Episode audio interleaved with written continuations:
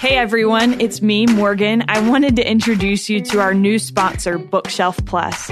If you're like me, you like to listen to your podcast in your car. Podcasts are perfect for my morning commute, but what do you do when you have a road trip and you need something a little bit longer to listen to?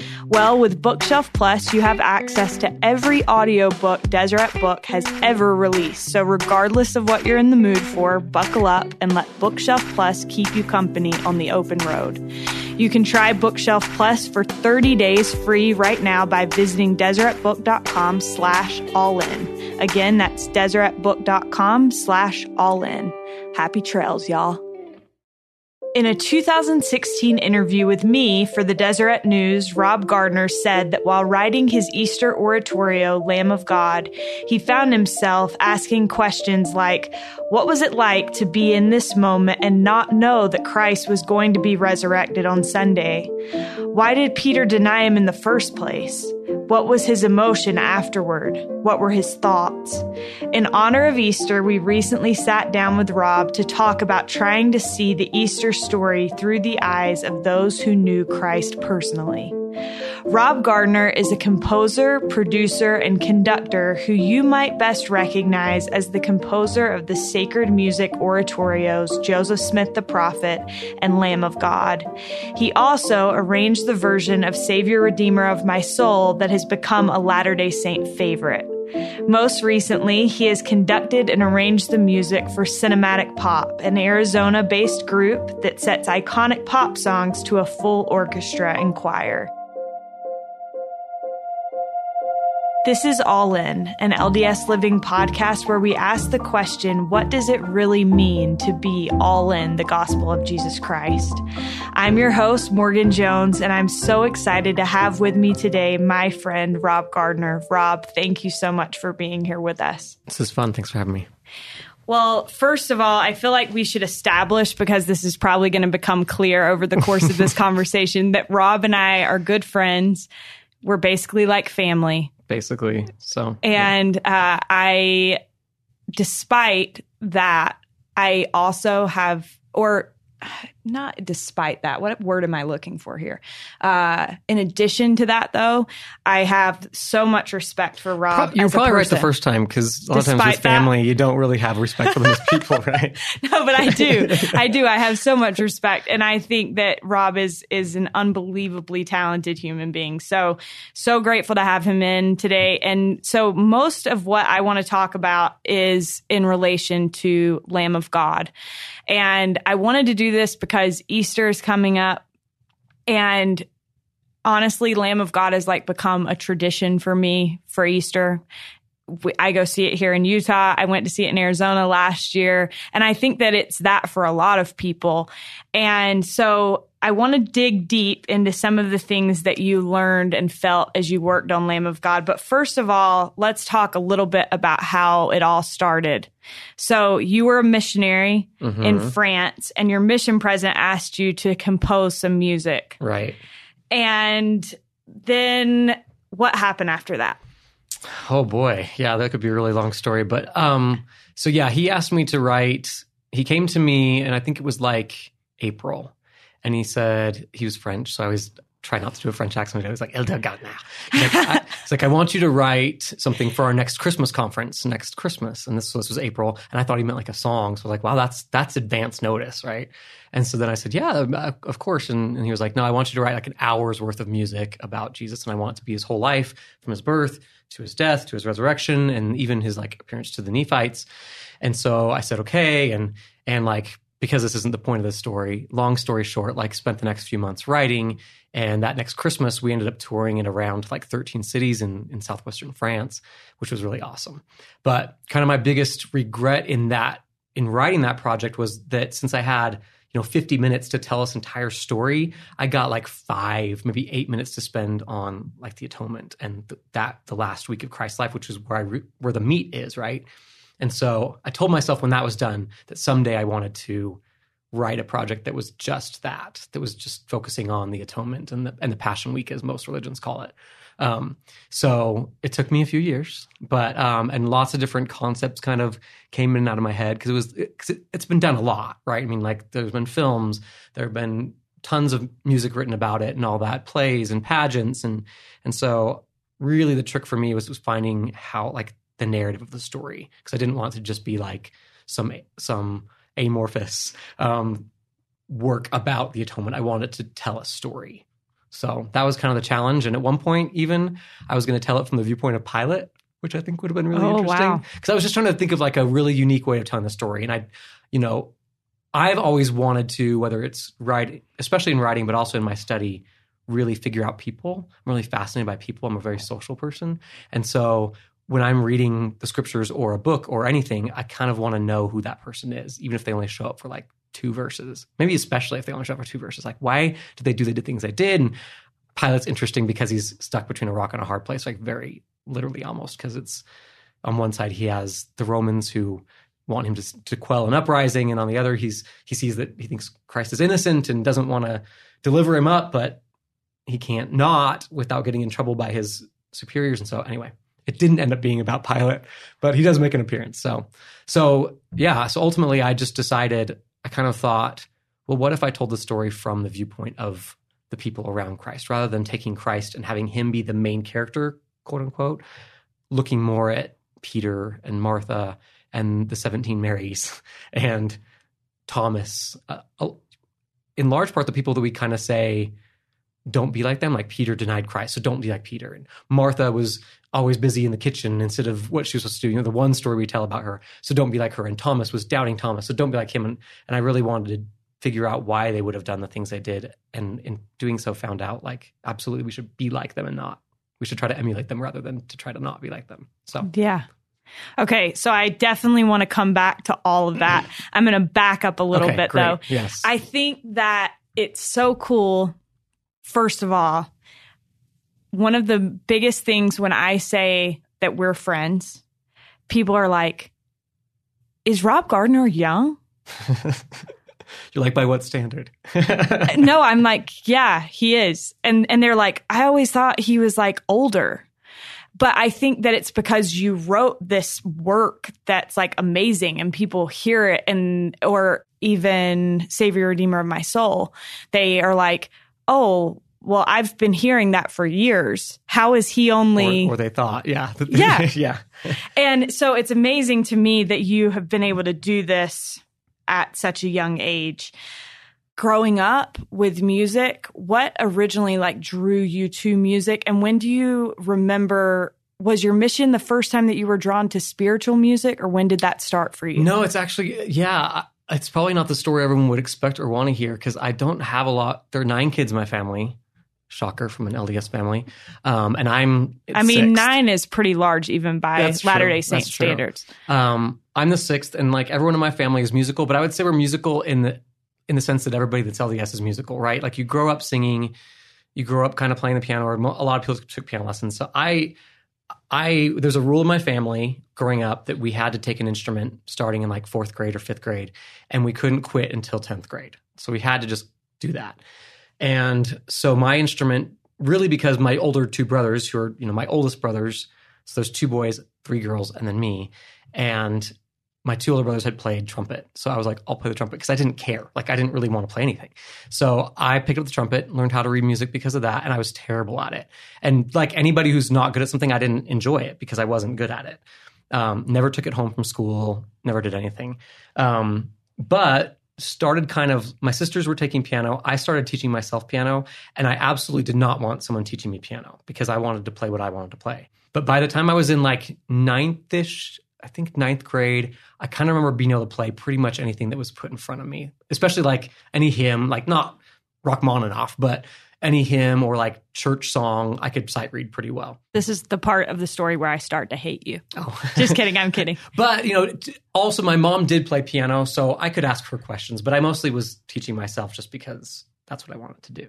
So then in eighth grade, I was still in the band and hating it, and with some friends decided to be in the musical, the school musical, which was The Wizard of Oz. No, this was seventh, I, eighth grade. Let's just say eighth grade. Okay. It was The Wizard of Oz. And I had a part in it, like a small part. And at the end of that, the choir teacher came up to me, another one of my friends, and was like, You guys should join the choir. You sing really well. And I'd never even thought about that because it just didn't cross my mind. But then a light, a light went on in my head. And I thought, I wonder if I'd join the choir if my mom would let me quit the band. Because is this just a music rule or is it like an instrument rule? How So- how hard and fast is this rule, Mom? Right, exactly. Like, what are the what are the logistics here? Like, um, so I remember her picking me up, and I was like, "Here, I'm gonna, I'm gonna make, I'm gonna make the pitch." And to my surprise, she was like really excited about the idea, which should have rung a bell like that as a kid. Like, if your mom was excited about something, you should probably not. Do. But I'm, I'm glad she was. So she let me quit the band and join the choir, which really, like that tiny little decision, which really was in most part just to get me out of the band, changed like the course of my life. The friends that I met and all that, like I don't think I honestly would be sitting here today if if I wouldn't have made that decision because I would have just quit the trumpet after the next year and never looked back, right? Well, that same year too, my mom, my sister was taking piano, and my mom came to me one day and was like, like, I tell it that she was in tears. She probably wasn't in tears. It just makes it more interesting. That she was like, my sister Tammy, she was like, Tammy can't go to her lesson today, but it's already paid for. So I'm just hoping that you'll go and take her place just this once. And like, if there's two things that'll get me, it's the talk of wasting money and mom being upset. So like, it was a double, I don't know, a trifecta is three. I don't know what a double fecta is, but that's what it was. And so I agreed to just go to this one lesson. Come to find out, it was like a whole ruse between her and the teacher to like get me to take piano lessons. So I started taking from her. But that year also, like, this is going to be a true confession. Kids out there, don't do it this way. Um, that year in seminary, one of the other kids in my class wrote a song, wrote a church song, and they performed it in class.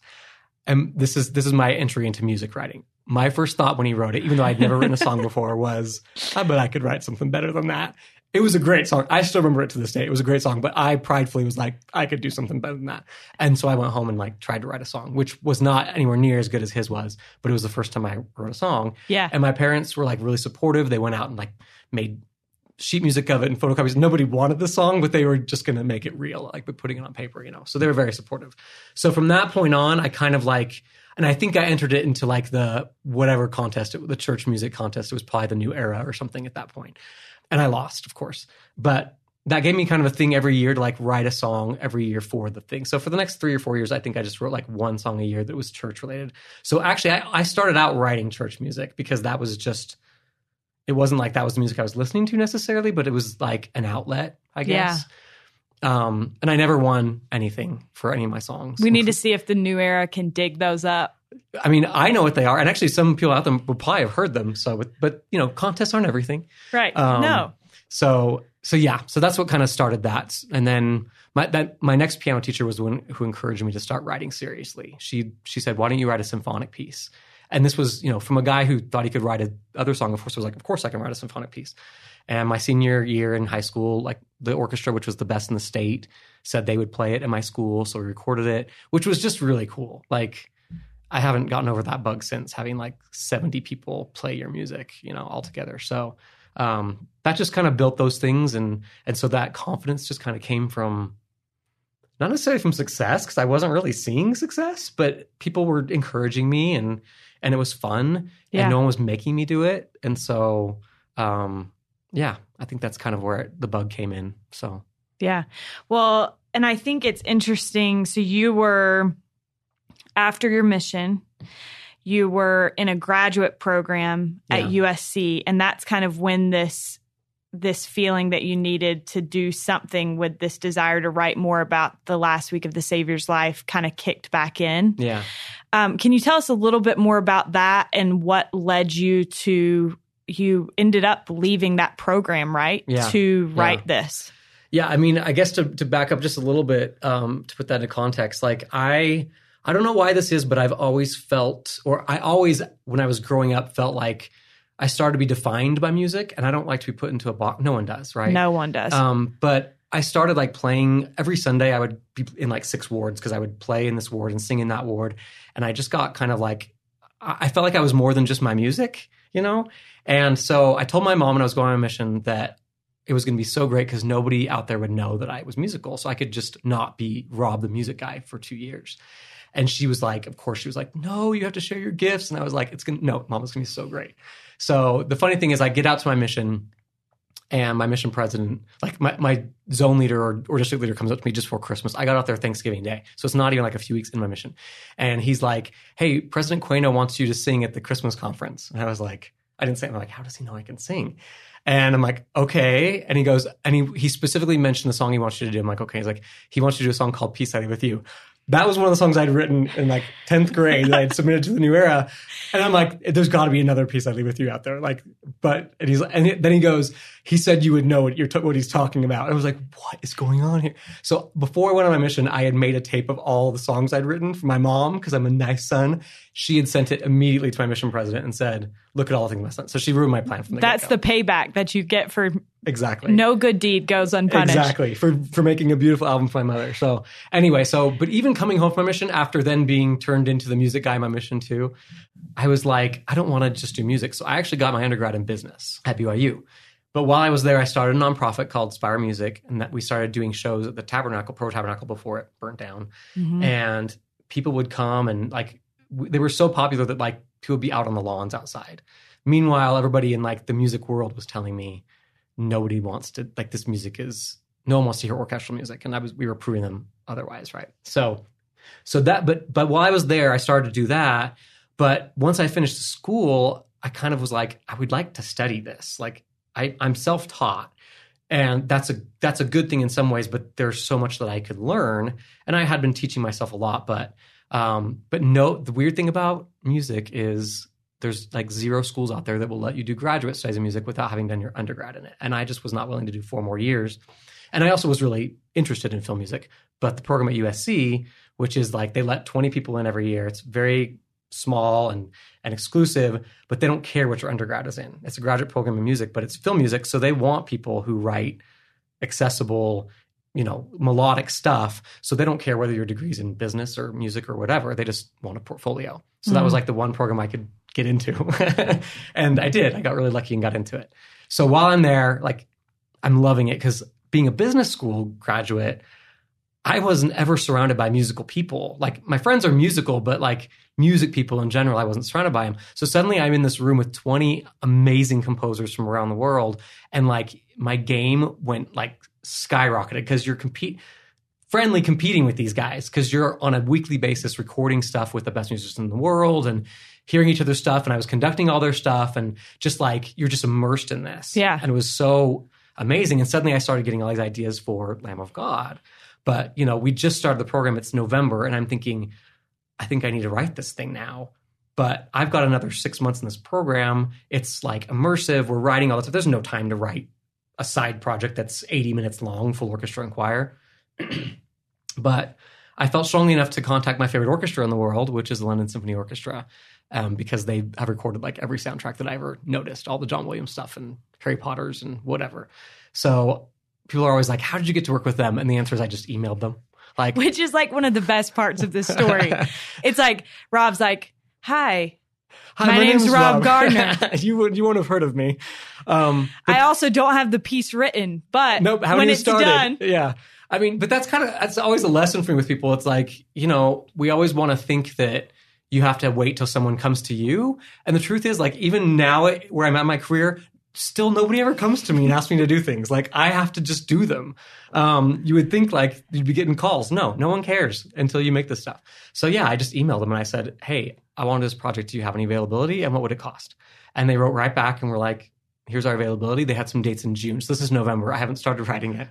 And um, I'm like, done. And I booked it. I'm just like, we're going to do it. Because I have to do that. I will never finish something if I don't book it. Right. So even now with shows, I'll just book a venue and then I have to be ready for it. So otherwise, I just languish. So yeah, so now I had the London Symphony Orchestra and I had an idea, I had a concept, but I was still in the program. And so I went and talked to the guy in charge and just told him, I'm like, I have the opportunity to work with the London Symphony Orchestra. And I can't really do both at the same time. So what are my options? He's like, Well, if you drop out now, you can't come back because it's only year program and we can't let people in halfway through. And so I was like, okay, that's that's not fun because I really love this and I love the guys I'm with and I don't want to walk away from it. And I was living in LA obviously at the time and and um, they were like the only guys I knew in LA.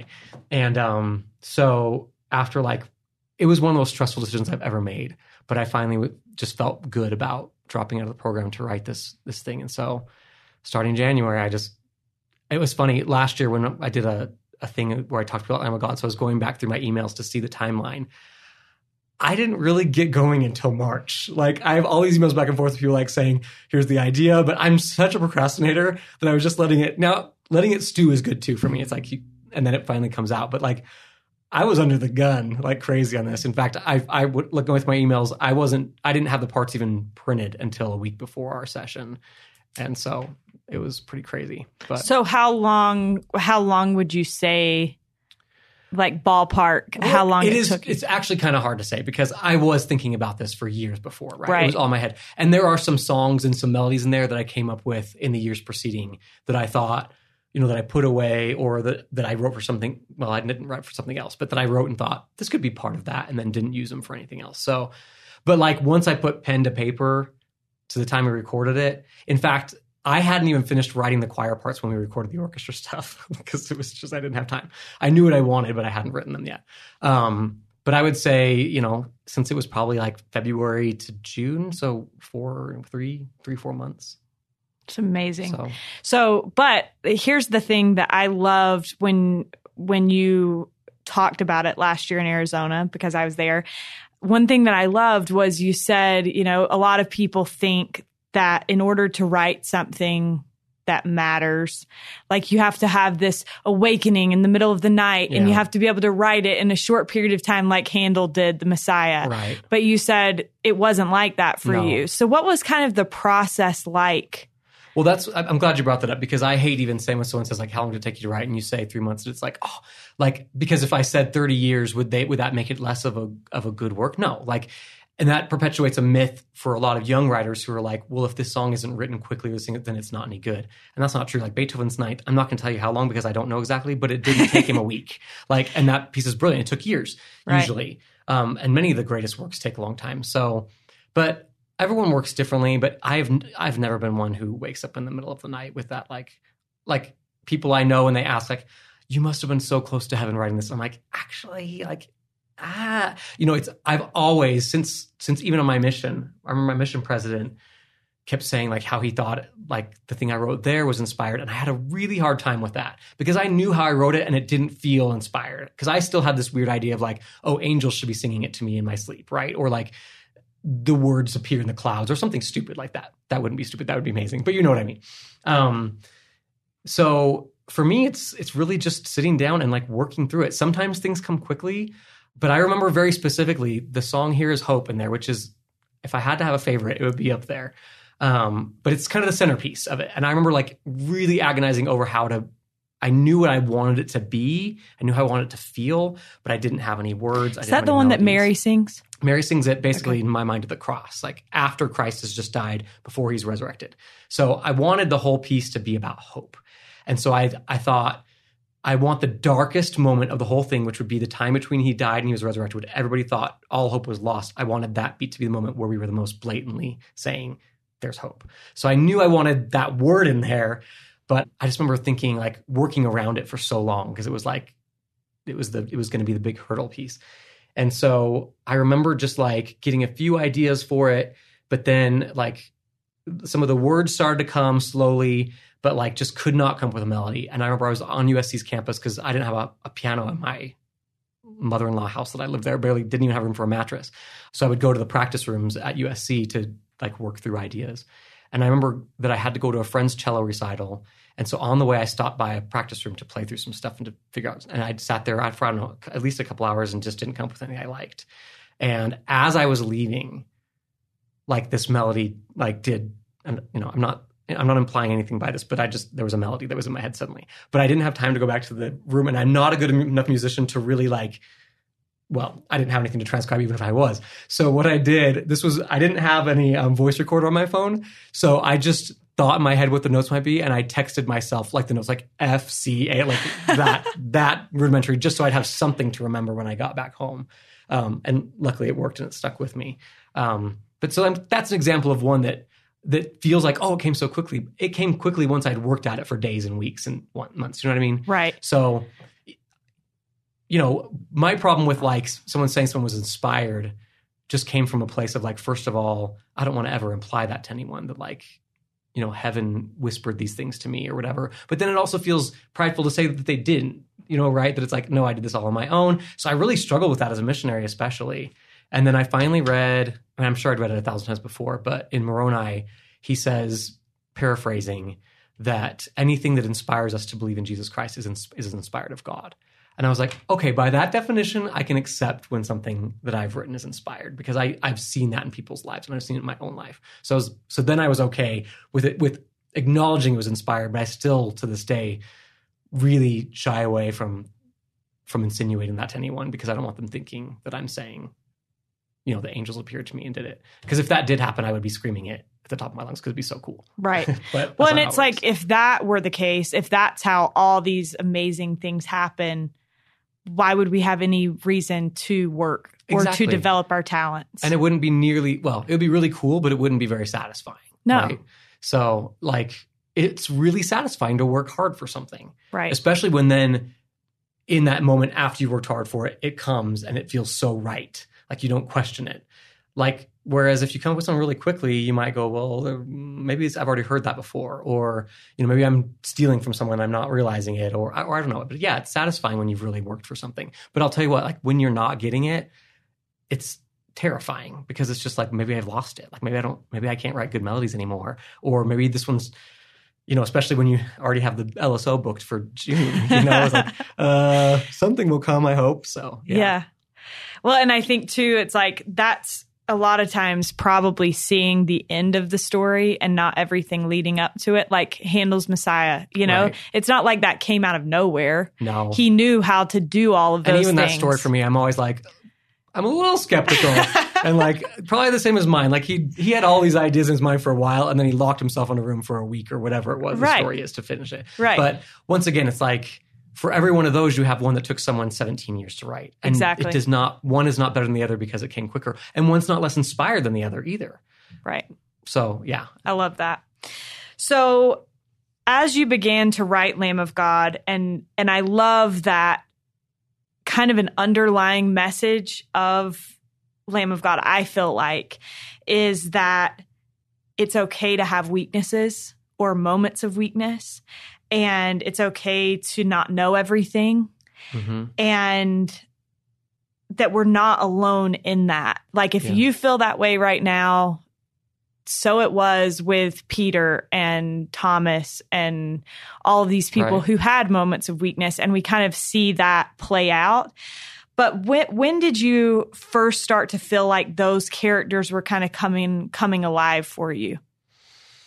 Oh, that's a good question. Like, I think to to play off what you just said, the other thing is that when we read these people, we already know the end of the story, so we're judging them by some ridiculous standard. You know, we're thinking like, well, he told them so many times he was going to get resurrected. Yeah, but he he said it pretty cryptically a lot of times, and then other times it was very clear. But this had never happened before. So, or like you know, Peter walking on the water. I love. I'm going to paraphrase again, but this this probably answers your question because I remember bef- while I was doing just the research for it, I came across a talk by President Kimball that was written when he was still an apostle. I think it was in the 70s or sometime. And um, he it, he had said that basically that it was Easter time, and he had read an article written by a pastor of some other church about Peter, and basically saying, you know, what I said earlier, don't be like Peter because Peter denied the Christ and all these things. And President Kimball said that when he read it, that his blood boiled as a brother in the apostleship with Peter because he felt like his brother here was being maligned and went on and this you have to go out and read this talk. It's amazing. It's not a talk, it was an article, I think. But he just talks about, and I'm paraphrasing again, but he basically said, don't judge Peter until you've gone out and taken a few steps on the water yourself. Like, we look at that story in particular and we're like, oh, because Christ says, oh, ye little faith, wherefore didst thou doubt? But before he before he doubted, he walked on water. Like that's an amazing feat of faith that he had there. And Peter's faith, you know, we want to look at it and say, like, how did Peter going from this bundling no faith idiot to being the man who healed people with his very shadow and raised people from the dead, like after Christ is gone? He must have had some amazing infusion of whatever. And it's kind of like we're talking about with writing stuff.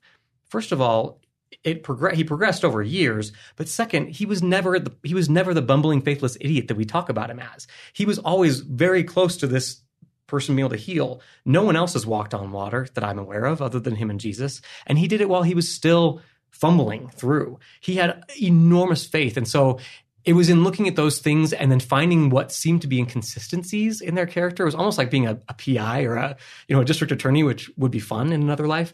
Um, to go like, look at this man who pulled out his sword and was ready to like go at an army of armed with swords and staves. It says like a huge group of people. It wasn't. It says a great multitude, which in no one's vernacular means three people. Like there was an army against him, and he pulled out his sword and started whacking and chopping off ears. And then a few hours later, he denies Christ because he's scared. I'm not buying that. Like there's something going on here. And so I would I just wanted to figure out for myself who these people really were and why they did the things they did. But I also wanted to walk the tightrope or the fine line of not deciding for other people. So I tried to create in my mind who these characters were, and then I had to in sometimes give them words to say it. But I tried not to say too much that wasn't there already in the scriptures because I wanted other people to have the joy of the discovery that I did. And rather than say to them, this is how it went down, because I don't know if that's how it went down. That's how I think. And I hope in the next life, when I hopefully get to meet Peter, that he'll be like, hey, you did me a solid. But he might also be like, you totally got me wrong. But I think either way, he's going to be like, thanks for trying. And same thing with Thomas. Like, from an LDS standpoint, we have these, you know, 15 apostles that live with us each day. And you wouldn't fathom calling one of them by the nickname Doubting Dieter. Like, can you imagine? And yet we go doubting Thomas because he uh, we judge him by his lowest moment. You know, this was an apostle of Jesus Christ we're talking about. And so having giving them the benefit of the doubt like we should with every human being. But these are real people and real stories who didn't have the end from the beginning shown to them. They were living each day. Um, Elder Wirthlin, I believe it was, gave a talk called Sunday Will Come. Yeah, I love that talk. Amazing. And the truth is, all those guys were in Friday when they were in Friday. They didn't know about Sunday yet. We do. And so we judge them by the fact that we know that he was risen on the Sunday. But on Friday, that's all they had was all the knowledge they had. So I wanted to try to capture that. Like, what was it like to be there on Friday, not knowing that Sunday would come?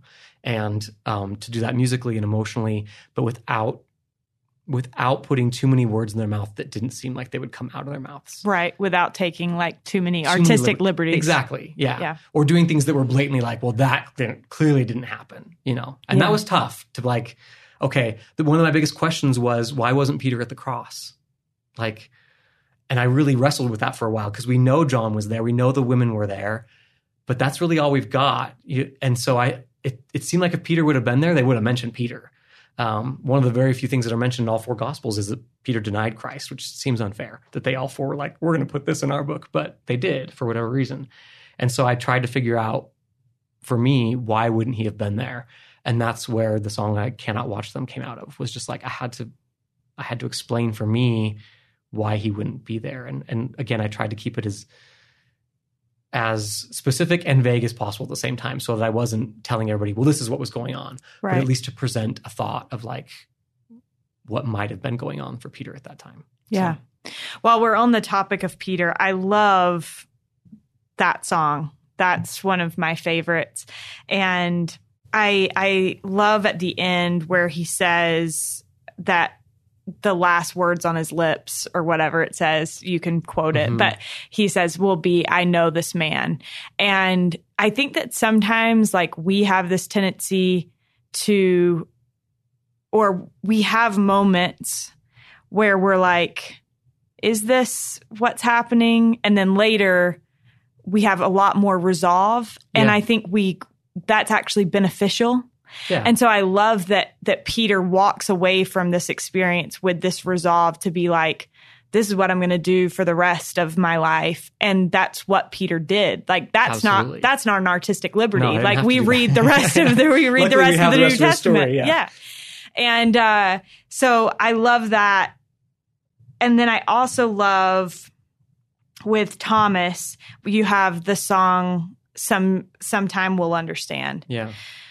Can you tell us a little bit more about the process? Because that song, it kind of shifts it from, I feel like it takes us from the New Testament and what happened there to today mm-hmm. and kind of connects the two yeah. over hundreds of years. um, what what was your thought process with that one? So that was the second hardest moment because I I knew I wanted to end with this this thought for coming from Thomas and I didn't. I had written those, so sometime I'll understand the lyrics are not written by me. It's a hymn that was in like three hymn books ago, and oh, my wow. mom, I believe, was one who pointed out to me and just said, "You got to." But the problem was, as many of the hymns written hundred years ago, is just the music felt like 1910. You know, so it it didn't feel accessible today. Yeah. So I had found that um, I had an aunt who died of breast cancer in I think it was 2004. I want to say so. It was a few years before that I wrote this, or several years before I wrote this, and um, I remember finishing that song when when that happened because I was struggling with trying to understand why that would happen to like such a beautiful young person with nine kids of her own, and and um, so that song was already there and I'd already written it, but I didn't have anywhere to put it, and so I never recorded it. I never released it because I like to put songs in a work and not just do individual songs. And so when I was writing Lamb of God, I knew that that lyric was exactly what I wanted to say. But I didn't feel like stylistically that song fit into the world of Lamb of God. So I kind of kept wrestling with this. But every time I would come back to it, it was exactly what I wanted to say. Because I'm really, I really try to be careful when I write sacred music to never preach to my audience because I don't like to be preached to. I don't like to be told, like, this is what you should do. And so I didn't want Thomas to have any answers yet because it, in the, in the context of the story, it just happened. So for Thomas to have like gone through this thing of of you know questioning, and we could go into what was really going on for him, but he, I'll just say this much: he was not he didn't question that Christ had been resurrected. That'd be stupid. Every one of his friends and closest trusted people told him they'd seen him before, so he he believed it. He was hurt, and that's how he reacted was to say, "I won't believe until I see." And we all do that every single day. Like I feel like hurt. it's kind of like it's like the most uh, hurtful form of FOMO is like what he was experiencing. Yes, you know, like Christ knew he wasn't going to be there, so why would he come in the few minutes? I, I have this theory that he even was there already, and Peter sent him to go run an errand, and so like he was actually doing exactly what he should. He wasn't. I don't think he was late. I don't think. I think he was doing. He was where he should have been, and for some reason Christ decided to come while he was gone. And that, like you said, like it's like how badly would that hurt? It felt personal, I think, and also. And how many times have we done that where it's like something happened and we look to heaven and we say, that's not fair. Why would you have left me out of this? Or why would you have not, you know, why did you cure this person of cancer, but you didn't cure my mom? Right. Or whatever it is. And that's where Peter, that's where Thomas was for me. He didn't really doubt that Christ was risen. I think that would be strange. Um, so sometime we'll understand doesn't have any answers. It it simply says it shakes you know it shrugs your shoulders and says sometime we'll understand. But I love the, the chorus is just saying, but trust in God through all thy days. If you're not you know to sing and praise while we're still in trouble like while we're doubting we can still sing and praise and just hope that someday we'll it'll be revealed to us right and that's such a and i remember so i was just fighting against putting this song there because i didn't feel like it worked like in the world and I remember one day in my tiny little house in LA, the deadlines were looming, and I just was really having a rough time with that and just life in general. And I started playing that song, and it moved me so profoundly. And I thought, there's no way I can't put this in there because if it moves me this profoundly in a moment when I need it, it's going to touch other people. And so, who cares if it works? Like I can fix the orchestrate, I can make it, I can make it fit. And I have zero regrets about doing that because it, it's still to me, like you said, it just is a, it's a nice way to finish it up without because I think sometimes we can feel belittled in our trials when someone says it's it's it's all going to be okay. Like I remember one of my aunts, the sister of my aunt that died, saying to me about another song that, that treats it similarly, similarly saying, "Thank you for not diminishing the struggle of the trial," while also saying, "But it's going to be okay." Like, and that was a really high praise for me because I think it can be difficult sometimes to like make it feel like we should just shrug off our difficulties rather than like to feel like we can sit in them for a while but still sing and praise while we're hurting because we can be in joy and sorrow simultaneously and that's i don't think people want to always believe that so. yeah I read a book recently. It's called um, Everything Happens for a Reason and Other Lies I've Loved. it's by Kate Bowler, who's a professor at Duke Divinity School. And the whole premise of the book is that at first I thought this book is extremely cynical, but she has cancer, Kate Bowler does. And the whole premise is, you know, people tr- say a lot of things to try to make you feel better about yes. your situation. And she's like, really, the most important thing that we can do is just be there. You know, you don't have to say anything. See, I love that you said that because I thought was thinking about this just a few weeks ago. I thought why did Christ bring Peter, James, and John with him to the garden? Because it says he he left all of his apostles out there, and then he brought those three with him closer to the garden to sit with them. I'm like, they can't help with the atonement. He knows that. Like, what is the point of bringing them there to watch? Like, he says watch and pray, but like to guard the place. No, he doesn't. No one's going to take him until it's ready, right? So like he doesn't need them to stand guard. So I thought, why? And I thought, oh, that exactly what you just said. Like when I'm having my hardest times, like what do I want to know? I want to know that my best friend is there, even if they can do nothing for me. Maybe especially if they can't do anything for me, but just knowing that they're there outside, in his case, outside the garden or outside the door or on the other side of the phone is usually what's all we need. Like sometimes there's there's more needs than that, but but that to me made Christ like so human and godly at the same time. That like he's God about to to mete out the atonement, but he just wants to know that his friends are outside the gate. Like that's so beautiful. I love that. It's so relatable. And we often don't feel like Christ can be relatable. And he was one more one other thing I learned through this is like how relatable he actually can be as a human being. Like his relationships with all these people were so human and also divine at the same time, and it's it's it's amazing. So, yeah. um, but on that same note too, um, that you said about the the lie, like I, I love that you brought that up because we often that the lyric of "Sometime We'll Understand" doesn't say that there's a reason for everything. It says "Sometime we'll understand," and our understanding may be like, "Oh, it just didn't matter."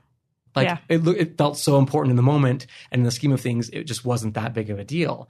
But um, recently, my cousin who helped me, basically, her name is Courtney Merrill, and she's brilliant, and she's a therapist, and she was my go-to when I was writing this because I needed to understand people, and so I'd be like, okay, why do you think Thomas did this? And she was always had brilliant answers, and she asked me about a year ago. She called and she said, "Why do you think Christ asked Mary Magdalene, woman, why weepest thou?" I said, I'm glad you asked that because it always kind of bothered me. Because I always thought, and I actually even wrote a song about this, the one my, from my mission, that he was basically saying, Don't cry because I'm alive, which is fine. But that's kind of the what what you know you said earlier, kind of like the whole well don't cry because it's going to be okay right and and she and her husband have this joke where we kind of as lds people say like to someone but but plan of salvation. Like it's not even a complete sentence but it's just like but plan of salvation. So don't cry.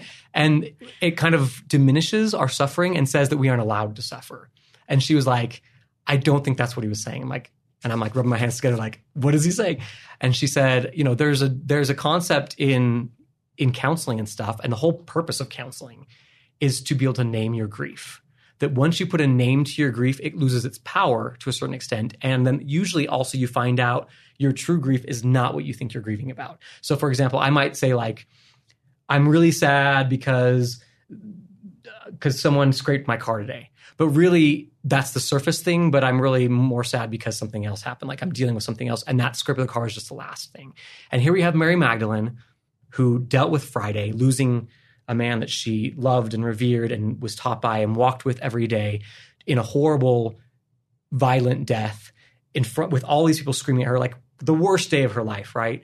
And then that happens to be on the eve of the Sabbath. And she, so she didn't even get to, because of the timing of things, get to do what they normally did, which was spend the, time to prepare the body and to, to wrap it and to do all these beautiful last, kind of like we do now with viewings, like to have this time to dress the body and all the last loving services you can pay someone you love. That had to be done quickly because they had to stop for the Sabbath. And so I imagine her that whole next Sabbath day she's just waiting for the sun to set again because all she wants to do is go back and finish this loving service for this man that she loves for her for her god.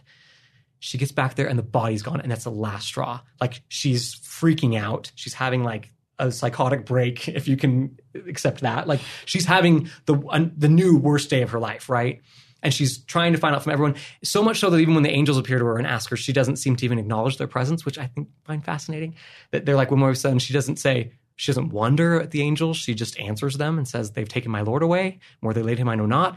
And then Christ appears and he, she thinks he's the gardener and she's freaking out. And he says, Woman, why weepest thou? And what is her answer? Her answer is not because they killed this man that I love. It's someone's taken his body away. And I, and if you've take, if you know where he is, let me know. And then she says, I'll take him away, which can you imagine? Like, I doubt she was a very large woman. And she's saying single handedly, she's going to take the body of Christ with her. Like she's just not even thinking through things. She's she's desperate and she's she's grieving. And when he asks her, "Woman, why was thou?" I love the idea that he's giving her the chance to say out loud, like, "Because I lost this person that I love so much," and but she's still freaking out, and so he has to kind of cut that short and just say, "Mary," to comfort her. But I thought that was such a beautiful concept where it's not, he wasn't saying don't cry. In fact, he was saying the opposite. He was giving her the chance to grieve and to lose that. Because the truth is, Mary Magdalene, like us, we want to look at it and say, like, oh, well, the resurrection happened, so everything was made okay. But we know the resurrection is going to happen, and we still grieve the loss of our loved ones, and that's good and right. And she, even though Christ was resurrected, he was no longer going to walk with her every day. He was going to go back to his father. And so she lost him just like we lost everybody, even though she now knew she hadn't lost him for good. She still was grieving the loss of her friend, her teacher, her master, in her own words. And so he was allowing her that opportunity to grieve and teaching us in the process. Like I, I had to think, isn't that what prayer is about? Like allowing us to speak and to name our griefs rather than just doing the like trite re- repetitions and stuff and saying like, like I think it's another lie I think we live by is um, when people are like, I'm so grateful for my trials. No, you're not. You're grateful for what the trials taught you, but none of us like are grateful for them. And maybe I can't speak for everyone, but usually we're, what we're saying is we're grateful for what we learned. But I think even there, there's a danger of saying like, well, then we should rejoice in our trials, and we should rejoice while in our trials, but we can still grieve those losses, and we should still. It's it's healthy and proper, and Christ taught us through those things. Woman, weepest thou?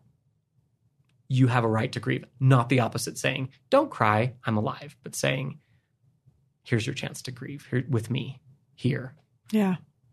I love talking about Lamb of God. I think that I could listen to you talk about it all day, but we're running kind of short on time. One more thing, though, that I wanted to ask you about you did this arrangement of Savior, Redeemer of my soul that people love people I feel like that song people like gravitate toward it. Yeah. Um what originally drew you to that song is in the hymn book, right? right? But it's a completely different arrangement. Right. What originally drew you to that song and what do you think we learn from that in in light of the Easter season about Christ?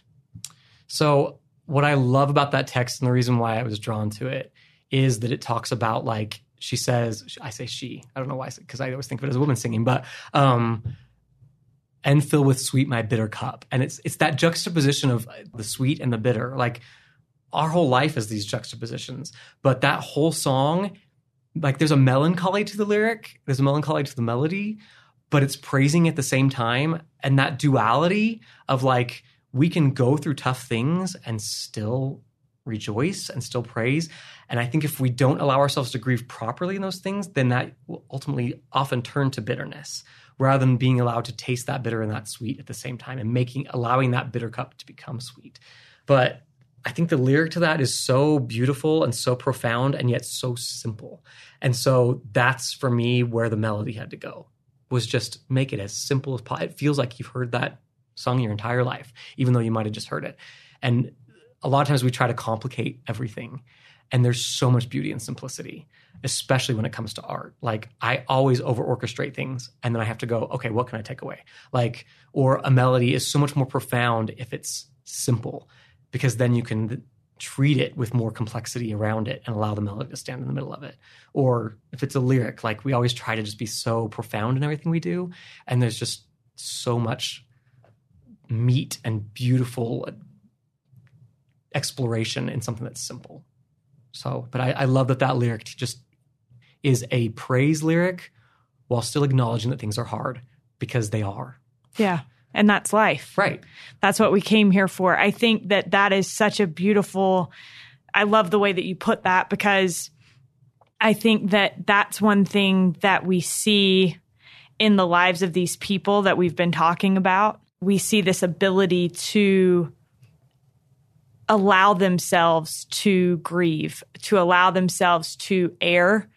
And sometimes I think we don't allow ourselves that same opportunity. We like, we're like, oh, well, like even even when we're not being critical of those people in the Right. bible or in the scriptures for me i look at people a lot of the time and i'm like oh well like we see where later they bounce back but we don't allow ourselves that same opportunity Yeah. so, um, in conclusion, Rob, I think that all of this that we've been talking about is a great example of what we try to talk about at the end of this podcast always, but I'm interested to hear your exact answer to this question, which is what does it mean to you to be all in the gospel of Jesus Christ? Ooh, that's a tough one. You know what? I'm going to answer this maybe a bizarre way, but I would say for me to understand what it's to be all in, we have to acknowledge that sometimes we're not. And I think that's what these people have taught me is that, you know, we want to say, or or at least that like I said with Peter, that sometimes we're going to think that we're not. That whatever Peter's motivations were for or reasons were for denying, or whatever Thomas's feelings were, or Martha's or Mary's, in those moments they felt like they they had they felt like they demonstrated that they weren't all in, but they were. Their hearts were there. And I think in order to really understand being all in, we kind of have to understand that we're all nuanced and complicated. And that to be all in for me simply says that we're all going to stumble. We're all going to have doubts and probably severe doubts if we ever think too hard about anything. And the line just comes back to me from from sometime I'll understand that we just though dark thy way still sing and praise. Because things are going to get dark. They're going to be hard. They're also going to be bright and beautiful. This world is not supposed to just be dark. It's supposed to be beautiful and bright as well. But we will have those times.